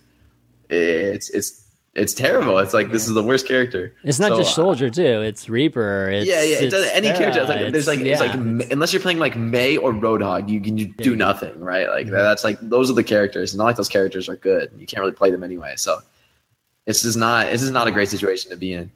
And then you know, but I, I think they can make subtle changes to her, right? Like I think the Matrix, if it were, I think the total resource pool should be smaller. Like, i.e., if you just Mm-hmm. start matrixing at full resource and you just never let it go, like it should last maybe two seconds less than it currently does. But I think it should recharge faster and come up and fall and come up and drop faster. So you reward players who are like tactically eating projectiles, like I'll eat that Pharah rocket and that Pharah rocket, and then and then that spam there. Like I'll, I'll just pick it up, and you punish players who just like press the button and stare at you for four seconds, right? Because that is, in my opinion, not a good mechanic for a character. I like D.Va as a character, like eating spam or eating projectiles is, is cool and interesting. It's like a it's a you know unique counterplay, but it shouldn't be. Wow, that guy's a good like you know the way D.Va works right now is like, you know that's the best player on their team, so I'm gonna go look at him for six seconds, and he can't Yeah. do anything about it. Yeah, and then I'll fly away and I'll do it again in five seconds, like, which is like that's like the proper way to play the character right now, which is just sad. You know, like I, I just think that, like it's not fun to play D.Va. most D.Va players are like, God, this is boring because you're just looking at people. Um, and I, I think it also lowers the skill ceiling. Like you're not, um, Yeah. you know, like I think if you made it something that you had to be tactical about, where you were like choosing which spam to eat, which which is like the, you know eat the high damage spam, but maybe you let a little bit through so you could recharge, and then you you can even make the character stronger for players who play like that, right? Who for players who just you know pop the matrix up, you know, for like a little just a flash to eat like a key piece of spam, you could actually reward them by making it charge much faster, uh, and you know even over time it could get more resources per second or Right. whatever than it does now. But I just think you need to punish people who or, or punish situations where you just hold it down for the entire duration of the Yeah, it's like play. just a shield that's, way it's more not powerful. fun. It's not right. interesting. No one likes that. Right. Ben, what do you think, man? Uh, I'm completely on the same page. In fact, yesterday I tweeted the exact same thing that you just said. I said, "Man, D.Va feels really strong right now. I think bring it would it would make sense to bring her in line with the other heroes to just decrease the amount of resources she has to drop the matrix for about one to two seconds. I honestly think that's all you need. Uh, I, I I don't know this either. I should know this, but I don't know how long the matrix lasts if you hold it the whole time. Probably I don't know five or six seconds. So probably five, I think. I believe. so Uh, reducing please it by two seconds is hugely significant. It would make D.Va have to use her matrix very sparingly and only in the right situations. You wouldn't be able to absorb an entire soldier ult, only part of it. Uh, I think this alone would be enough to So, bring so the matrix. four seconds is the to a good maximum spot. charge time, the maximum duration. Okay. Oh, four. But Yeah, so- but the thing is, I mean, I I- I think you want to be careful, right? Because you don't want to. If you actually nerf D.Va out of the game, like you really destroy her, Yeah. then you're going to see triple DPS Yeah, come back with a vengeance. Because D.Va is basically the only thing that is stopping triple DPS from running rampant, um, or the only option you have to alter from a triple DPS comp, right? And triple DPS is still like oftentimes still fine, even with a D.Va in the game, right? So I just think they, I think they, they need to adjust the character. I don't think she needs a nerf or a buff. Sheffield does need a buff, but I don't think she needs like a, a straight nerf. I think she needs some increase to the utility of Matrix, but then decrease its oppressiveness, right? Decrease its ability to just like eat an entire Pharah, right? Maybe Pharah's pretty short ult, so maybe she's going to still be able to eat an entire Pharah, but at least it should cost her 100% of her ult charge, or she should have to have saved her Matrix very carefully to eat the full Pharah. Um, you know, right now it just it feels very easy to play in the sense that I mean, not not easy since you do have to make intelligent decisions about how to use your resources. It's just that it seems like the punish mechanic for using your matrix too quickly isn't there. Like you're not being punished enough Yeah. for that. And there's there's some attempts to try to Oh, oh. counter her a bit, you know, like with some of the Sombras trying to hack her, or or even um, uh, just I don't think there's any other character again like outside of Roadhog. What other characters just counter D.Va? That's another. I, that's that's one thing I feel like is lacking too. Is just a, a straight counter to D.Va. Mhm. There's not characters. Mei, that are- Zarya. Yeah, Zarya and Mei are both good, Okay. but Zarya and Mei Hog are all terrible characters right now because Yeah. the meta you just can't play those characters in this meta. like you could sort of play Zarya, but Zarya is actually just bad and dive because it's so easy to give her zero energy. Yeah. And a zero energy Zarya is a sad hero. You know, some players like I don't know, Sinatraa gets a grab every fight. I, I can't explain that. So I, I he gets on. we don't know what's going on there. Ridiculous He, he's nuts. He, he just always is under energy and Yeah, yeah. going crazy. But Zarya just feels like an underwhelming character right now. At least in like it's easier in stuff like even the show match because teams are less coordinated than pro teams. But like pro teams are not going to shoot Zarya bubbles and dive. Like there's very little spam that you can't stop. Right? Like it's like if you're spamming right, right clicks on Roadhog, it's very easy to just give a Zarya 40 energy off a bubble and just be like, oh crap, that was like one misclick and she has 40 energy. But on dive, it's very easy to give her no energy and then she's just a free kill when Mhm. her bubble goes away. Okay. So it's like, you know, the character is not looking good. All those counters to D.Va, it's not like they don't exist. They're just really weak right now. You don't want to play those characters. So you just instead you just also pick D.Va and then you just both have a Right. D.Va. right. Just had a completely random idea. What if uh, both your Jets and your Matrix were tied to the same energy pool? Ooh, that would be good. That would be interesting. That would make because sense. Then, then there would also be you would try to like minimize your jet. Like you wouldn't just you know, you try to like let fly for just enough time just just to get where you're going. Which could be cool. I mean, that would be like a fundamental rework in a lot of ways, and I think Mm. Yeah. you would need to significantly buff the resource pool because, like, the cool. And I think it would actually be very hard to do that, would without that would actually D.Va. can make you can make her better if you ended yeah, up buffing. You could- her yeah. That's sort of. I actually like that Yeah. idea. I think it's interesting, and I think it'd be a cool, exciting, high skill mechanic. But I also think that because it's a high skill mechanic that punishes players who make mistakes easily, like flying for too long, which would be a very easy mistake to make, then I don't think Blizzard will do it. Sadly, Yeah. but maybe maybe I'm wrong. But Blizzard, prove me wrong. Prove me you care about the, skill. well, the movement is something they already adjusted because they, they wanted D.Vas to be able to move more often, right? Like just even more mobile than she already is. So this would this would basically be taking a step in the other direction, which is okay. Well, you give up your movement if you're going to use the Matrix. I do like the general concept. I just don't think that's going to be easy to balance too. So um, yeah, she, she needs something. She needs a Yeah, little she adjustment. She just needs to feel. It needs to not be such a terrible feeling to be playing any like two thirds of the characters in the lineup and just have a matrix on you and just be like, well, I can do nothing except walk. I'm gonna walk away. Like that's the play here. Is I'm just gonna play soldier. I'm like turn around. I sprint. Press the sprint button. It's like one of the best counters to D.Vas. Sprint the other direction. Just like right, right. you know, it's not a great feeling when that's the counter to a character. Okay, so I mean, obviously D.Va's been around for a while now. Even I would say this transition over to dive and now full full full out dive meta. You know, she's been a big part of it. Uh, and one thing, another topic that came up this week was just uh, burnout. You know, and Taimu, it kind of uh, was centered around Taimu's twit longer or tweet that he made earlier this week that talked about him just being burnt out with the current meta. He doesn't, not having fun with the current meta, and um, you know, just even just him personally with with how he balances everything in his life. You know, just playing. I think he's thinking about playing Overwatch too much, just you know, trying to become the best player in the world and that sort of thing. So, uh, wanted to ask you about burnout first, and then we'll talk about current meta and you know just maybe like is it time for there to be a change in it? Uh, but Jake, you know, in terms of being a player, and I, I know you're not.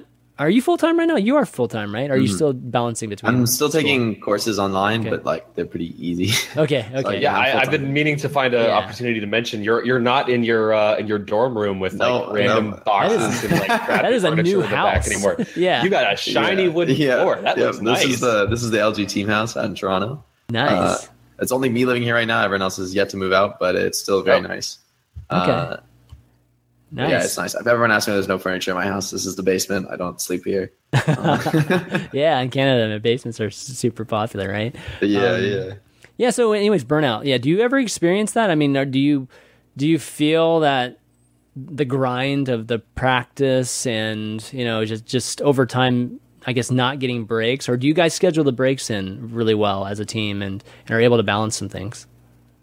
I think the thing that a lot of people forget, maybe if you're like you know someone who's a fan or or you know someone who's in, involved in the scene somehow, um, but maybe not like really closely getting to know players, is that I mean a lot of us are just kids, like in in a big sense, right? Like not much like life experience. Maybe you haven't had like you know a lot of jobs before, haven't like you know done like a lot of these really rigorous things that would require you to have insane like really good time management skills and you know really good like ability to care for yourself and you know a lot of a lot of people playing these games who are professionals right like we are you know traveling professionals you know it's impossible to be that in like the NFL right like you don't you don't get to play in the NFL when you're 18 it's like it's like doesn't really happen that much. It's like exceptionally Hmm. rare for really young players to like actually be at that top level in a lot of sports because you know a lot of people consider like you know college players to be much stronger, right? So you see at the minimum people are like 22, 23. Um, and I don't think age is necessarily the defining factor, but a lot of people in professional esports are are you know young and don't have like a great framework for like how to deal with the stresses of this job, which you know it's pretty stressful, right? Like you're playing very high stakes all the time. Um, for a lot of teams, you're playing for the stakes of we're not getting paid, and in order to keep doing my dream, I need to win. Mhm. And if I don't win, I don't get to do my dream. And like that's stressful. Like that is the definition of stressful. Is like it's not just a matter of like, do I need to play well? It's like we need to win. No, I don't care. Like no, no one cares. No one cares like how you feel. It's like you want to get dropped. You don't. You don't want to get dropped. Then you should start winning. Yep. And that's why you see a bunch of teams in NA getting dropped. It's like, well, I, mean, I know my team is like, we, let's start winning games. Like that's really, uh, you know, what we're looking to do. And and I see, especially for a team like Envy, right, trying to compete on the on the global stage, like the stresses are even more magnified. I don't think they're in any risk of like being dropped, but I do think that, especially for someone like Taimu, who's clearly like really competitive, really invested in the game, it's an incredibly stressful situation. So I have a lot of empathy for what he's going through, and you know, uh, my my best wishes to him and his team that uh, they get through this together. I think they're definitely like a close group, so uh, I, I have good expectations for him. I, I think he'll come out of this well. Yeah. But I just think it, it highlights a larger issue of player treatment in esports, which is just not something that's done well right now. It's something that I think the Overwatch League is going to do a lot to help. I think Blizzard has made it clear, made it very clear that this is going to be a key focus of Overwatch League is, you know, really changing player treatment and, you know, really just radically reforming how esports is done. You know, you look at professional sports teams, you have like psychologists and life coaches and nutritionists, and then you know you have like a, a more people than the actual players, like just supporting the players because the players actually need that to play at the highest level. Um, and I think that you'll see that stuff come to esports Mhm. because it because it works because it matters. Yeah. Um, and I think you don't see it right now because you know people oh it's like you know it's it's a tough racket right now. Honestly, it's like tough to make a profit as an Oregon esports. You know you're trying to uh, you know cut corners So- wherever you can. But I think in the long run that really higher level of support and higher level of you know dedication are two things that are going to come together. So, so most teams do have manager roles that are filled right now. You know, whether it's general managers or just you know your your more manager assistant type of roles. Do any of those people do any anything right now to uh, you know uh, maybe help with the scheduling for you guys and and you know that sort of thing? Because you make huge like great points about a lot of these young people you know they they've never experienced any kind of um, or they don't have any kind of framework for for how you know I, I guess trying to live a a um a healthy life or something that's you know just better for your wellness generally right? Whether it's mentally and it's just you know at, at the same time improving in the game. So like do any of these managers right now do any of those sort of things or no? I mean, I would say huge shout out personally to my team staff, um, who's our VOD recorder and analyst, and Minnie, who is our coach.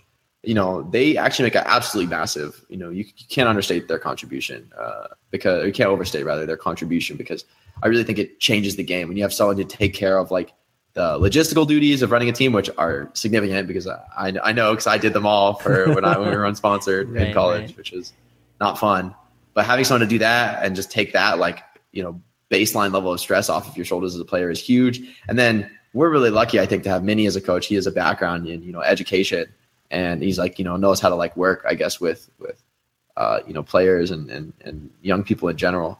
So I think we're really lucky to have a staff that good and like that multi talented. But I do think that there's a lot of um, teams with that don't have like great coaching. I mean, they, like almost every team has like someone to find scrims for them. Um, every sponsor team certainly like has that, and like that's nice. You know, that's a that's a starting point, uh, and it certainly matters. But I think in the long run, it's just like the reality is that you're going to need a significant staff to like really make sure that your players are consistently playing at the highest level, right? Like to me, the fact that probably like the one of the most well supported Western teams in the world, EnVyUs, would have a, a player who's like really you know getting down and and not and really getting to this like low level where he feels like really bad and he's really just driven by his own competitive um, nature to really keep playing at the highest level. That that's the only thing that keeps him there.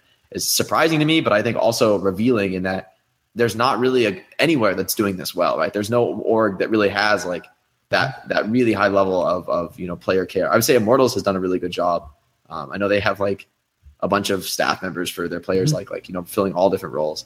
And I think the reality is just that the help we have is awesome and really valuable, but that in the long run, uh, especially as the professionalism increases, the level of play increases, and you know Western teams really try to compete on that global stage. I think we're going to see staff increase dramatically. Uh, yeah, in, in professional watch and esports in general. Yeah, Ben, what, what do you think about this? It's a really big topic. Uh, I think if you look at Taimu's situation specifically, uh, the one thing that stood out to me uh, is six out of the last eight months in a hotel room. Yeah. That is yeah. not healthy or comfortable for anyone. It doesn't matter how nice the hotel is, and I would be shocked if they're in a you know a 300 400 dollar a night hotel this whole time. I'm not I'm not really sure, um, but uh, I mean, think about what is what is the difference maker that makes the Koreans so great? Yes, culturally accepted. Yes, it's been part of their mainstream culture for a very long time. It's something. It's a viable career path for people. You know, South Korean uh, youth. but the biggest thing is that they're in team houses with coaches and nutritionists and maids and people who cook for them and people who clean for them. And they're they're not just coached in game they're coached out of out of game. Their practice regimen their timing everything. That is that is the biggest difference maker that has made korean esports so strong over the last decade and a half. And we don't have that yet in the us or, or the west in general. Some teams are doing it. Some teams are doing better than others. I know i mean even EnVyUs i, I spent some time with their overwatch manager uh, at E3. you know, they have a really good squad. They have a really good supporting backbone. Uh, but six out of the last eight months in a hotel is absolutely brutal for anyone. Yeah. Uh, and it just goes to show you physical health, mental health is just as important as playing the game uh, and practicing. Like you have to have these as part of your your regimen. Uh, and anyone who doesn't is going to suffer at some point. You know, you could push yourself for years, but you, at some point you're going to burn out. You're gonna, you know, your wrists are gonna get, uh, you're gonna get carpal tunnel. You're gonna get RSI syndromes. You're gonna, you know, have sleep issues. You need to take care of all of this stuff. And the teams that are doing it well, kudos and major props because it's too far and too few in between. Yeah, it's it's one of those things too that you know we you mentioned the whole Korean lifestyle and what's made Korean teams successful. I mean, I think one thing that a lot of teams in the West need to come to grips with is that you know, what's going to make the Western teams most efficient is not necessarily going to be that. You know, it's like every team's going to be different. Like, you know, there's six individuals on these teams, right? And whatever, um, you know, efficient efficient framework you're going to have for that particular team is going to be completely different than this team over here and this team over here. It's, it's not a cookie cutter thing, in my opinion, especially when you're comparing the Korean culture versus the Western culture.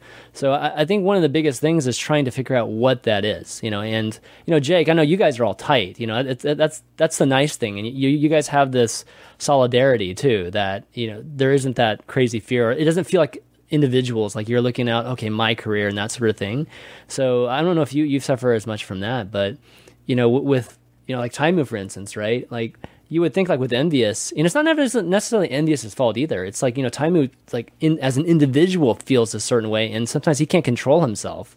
You know he can't control that kind of obsess obsess uh, or obsession to become the best even if it's bad for his health. So like these teams you have to step in. You know you have to step in and just like make them go home. You know like make them go home for a few weeks even if it means you know giving up on an opportunity even in a season of apex and things like that. Mm-hmm. and um, sometimes the best way to do it is just not to play. You know, most efficient way to get the most efficient performance out of these guys is to not have them play for a while.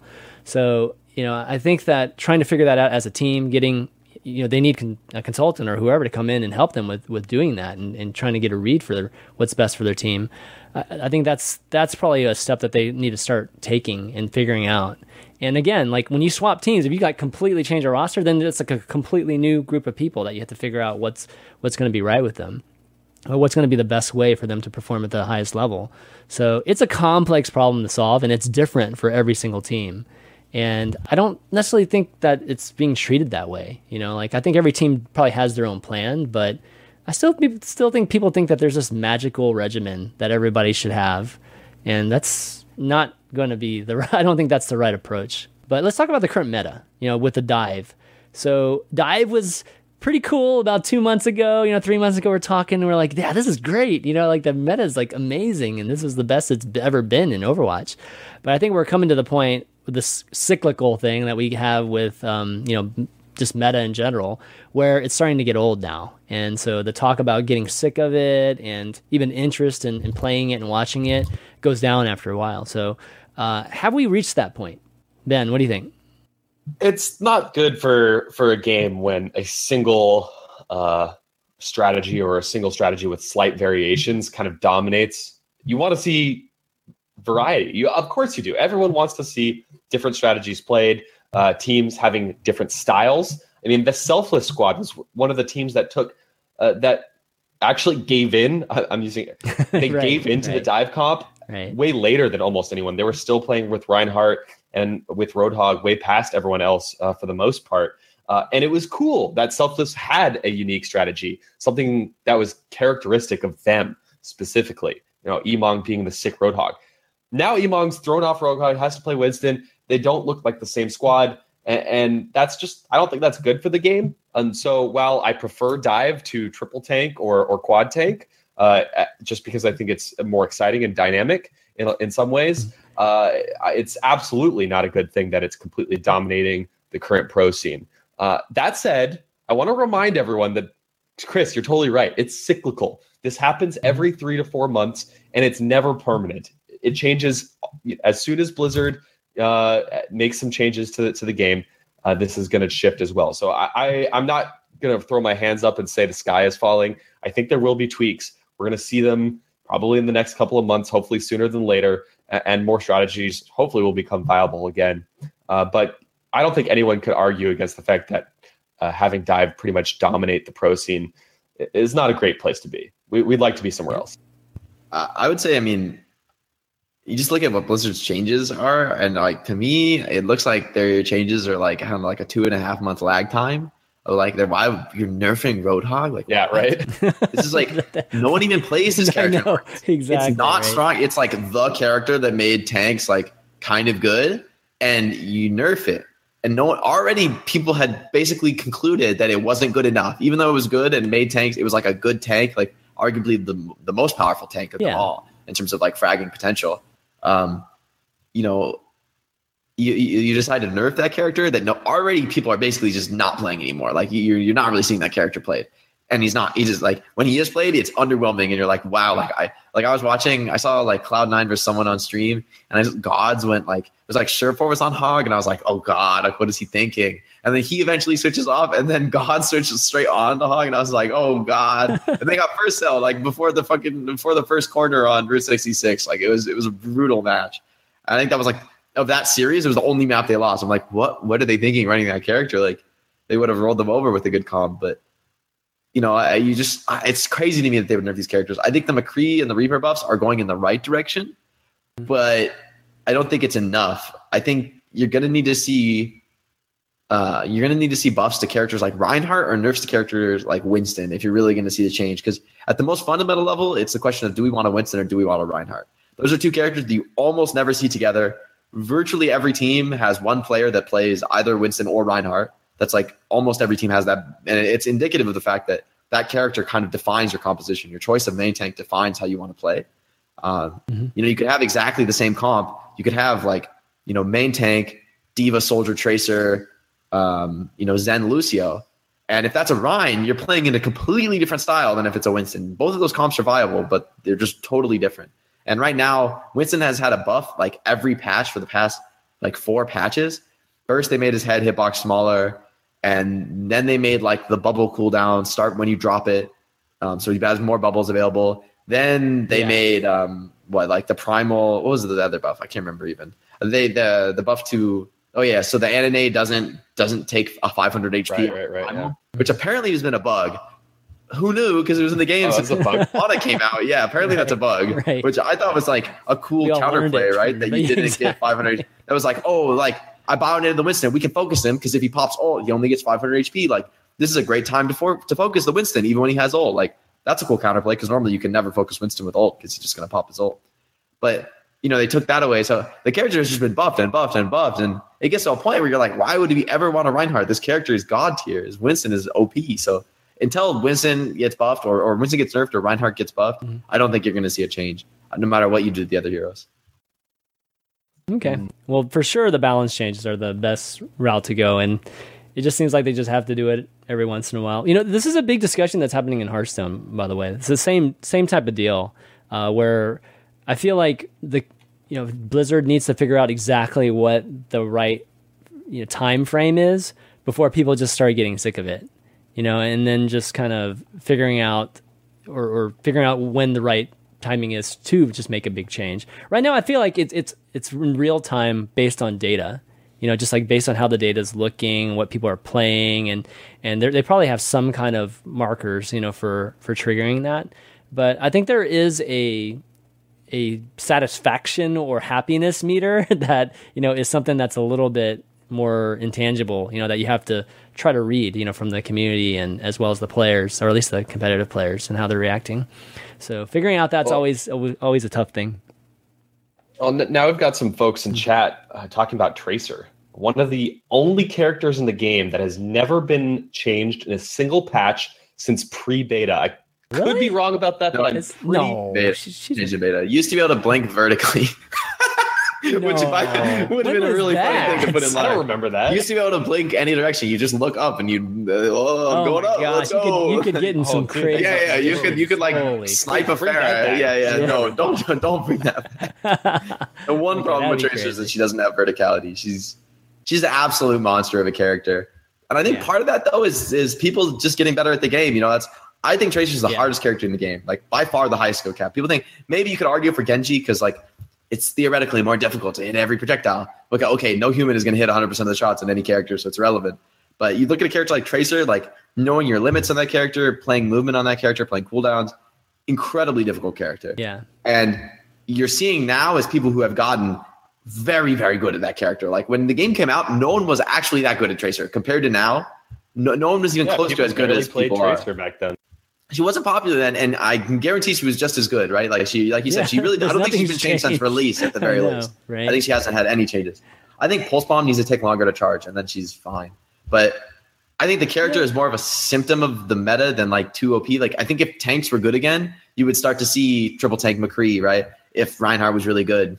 Another problem also uh, actually is that Reinhardt's bugged right now so that it's almost impossible to hit oh, yeah, Tracer right. with a hammer. Yeah. Like unless she's like standing yeah. still right in front of you, like you basically can't hit her. Whereas before you could do this if you timed your swings right, you could basically double tap her with the hammer because if you if you hit her with the far left touch of the first swing, then the the next swing would hit her like a quarter second later.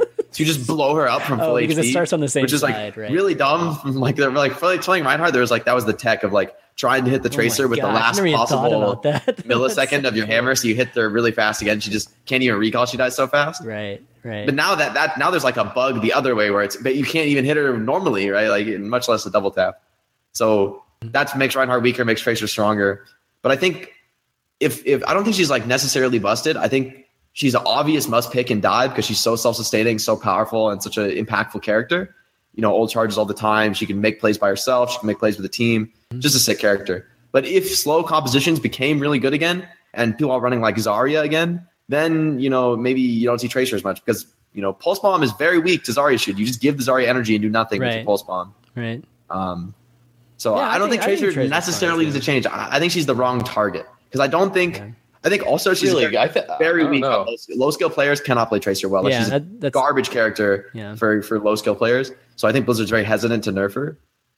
And I think I think they're right in that I don't think she's the oppressive character. I don't think she's the reason Dive is good because she was just this good when people were playing tanks and you were not playing Tracer then, not nearly as much. Yeah. Mm. I think it's several elements adding to why Dive is so good right now. So you can't just change one thing, anyways. It, would have to be.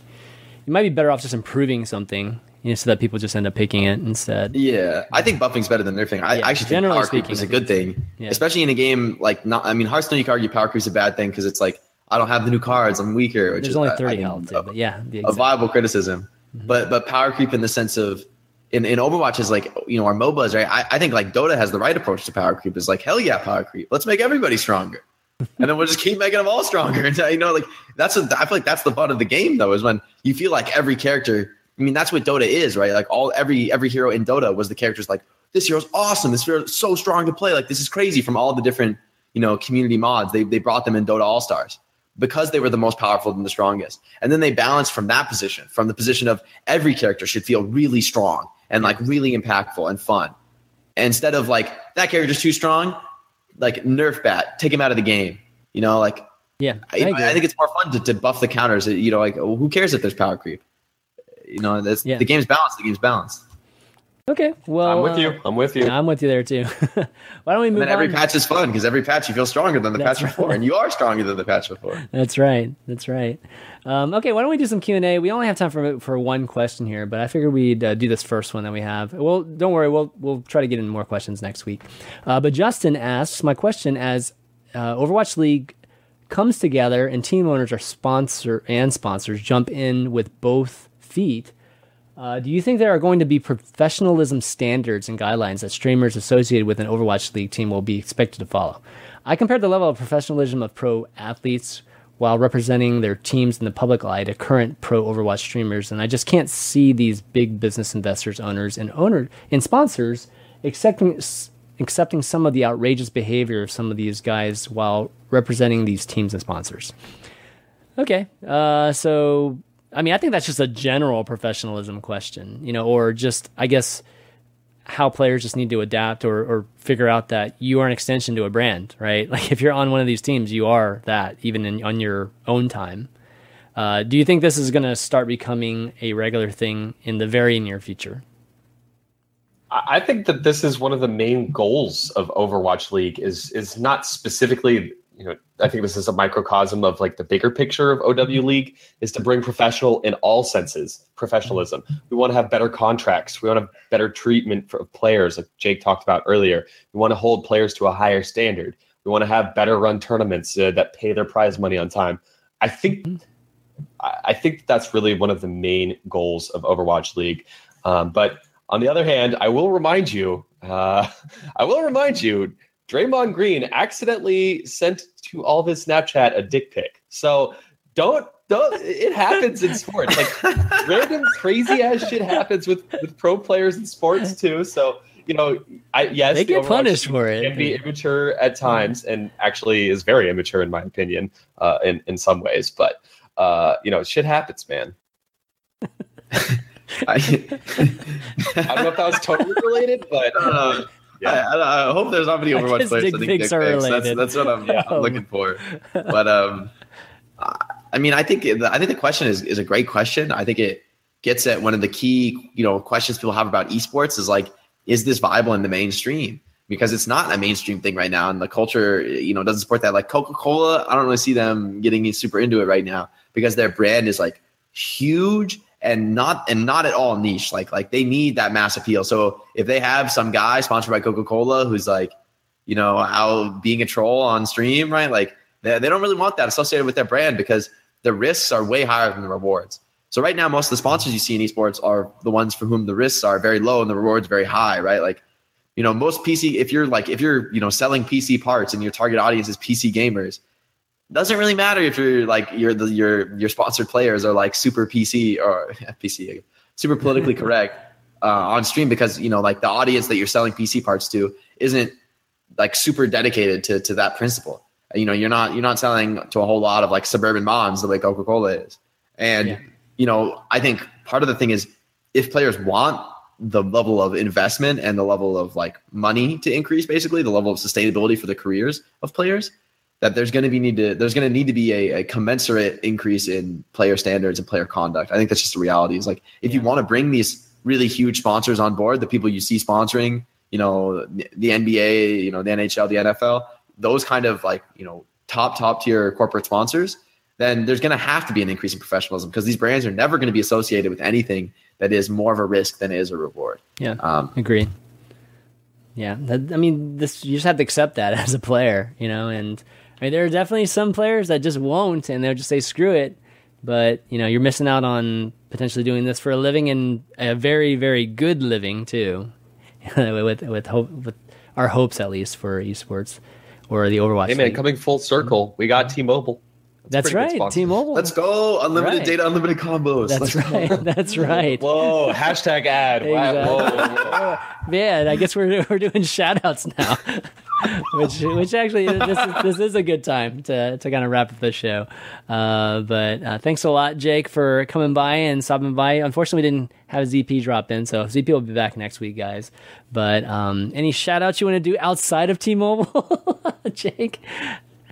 Um, big shout out to um, I guess a good way, good place to start is my staff, the yeah. Mini and Oddwatch. You guys do a great job. I don't know if they're going to watch the show, but uh, if they do, I really do appreciate your efforts. Um, shout out to my team. I think now more than ever, I really do appreciate having a team that is really tight and close knit, especially with you know burnout issues coming up, with you know a lot of these teams getting dropped or you know getting broken up. Um, but I feel like you know even if my team got dropped, I, I think we would stay together and find a new sponsor. So I think that it's really I'm really lucky, I guess, to have you know such a such a good lineup behind me and you know such a close knit group of friends to play with. Uh, it's a blessing. Yeah, awesome. Uh, fish sticks. Uh, so just okay. quick housekeeping. Uh, since I do work for Twitch, some cool stuff dropped today. Uh, yeah. If you have Twitch Prime or Amazon Prime, you can get Twitch Prime now, and you could also get a free golden loot box. Uh, this is the yeah. first time there has this has existed. So uh, it gives you a guarantee of a legendary item. If you have Twitch Prime, you can go redeem this right now. You're watching on Twitch right now. Just click that little crown symbol hashtag, above chat, wow. and you'll find info there. Hashtag ad. I, I, don't know. I work for Twitch. What? I don't yeah. Know. Well, you just, just, just go to the Twitch Prime site and just um, log in. If you log in, you'll get the yeah. the little thing at the bottom where it's like redeem your code and just type it into yeah. Battle.net or whatever. TwitchPrime.com. You can yeah. find more info there. Also, we're uh, trying out a new feature right now. It just launched today, actually late yesterday okay. after, after the workday was over. Go to the Overwatch game directory right now, and you will see a list of events on the sidebar.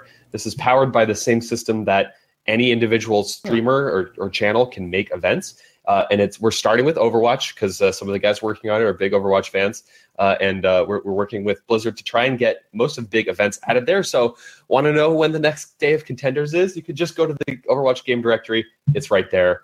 Uh, if you want to give your feedback, you can uh, either tweet me. There's a Reddit thread on competitive Overwatch. And yeah, I'll, I'll just uh, do my sellouts there. Uh, other than that, hey, the patch just hit. Go play some Overwatch. Go watch some uh, Lunar Colony streams. Uh, I know Seagull's streaming right now, so plenty of good stuff to watch today. Yeah, every single title right now on Twitch is new patch, the golden loot boxes or whatever. Oh, hey, actually, Chandy Man, that's the guy who made this, or one of the guys who coded this uh, new feature. Who? What? He's in chat Chandy right now. Man? Yeah, Wow, What's up? What's up, Channing? Channing. Oh, okay, cool. I also forgot that uh, I also want to give a big shout out to my blog, which is mindgames.blog, where I've started yeah. writing uh, uh, a oh, few yeah. long form pieces about, uh, you know, analysis of balance and, uh, you know, system structure within Overwatch and how, how ranked is run and stuff. Mm-hmm. Uh, you know, pretty, pretty long form stuff. So if you're not looking for that kind of content, probably not the site for you, but for those interested in diving a little bit deeper, check it out. All right, cool.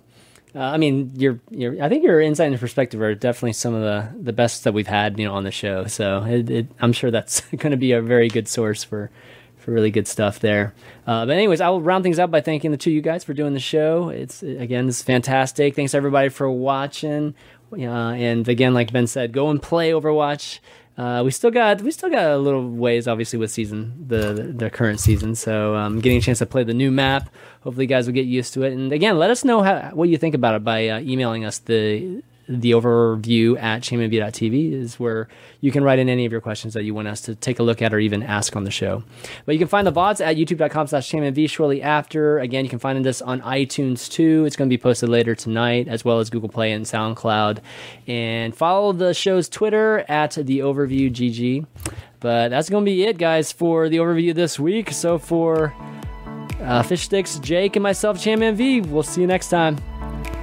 Thank Later. You on the ground. Long day.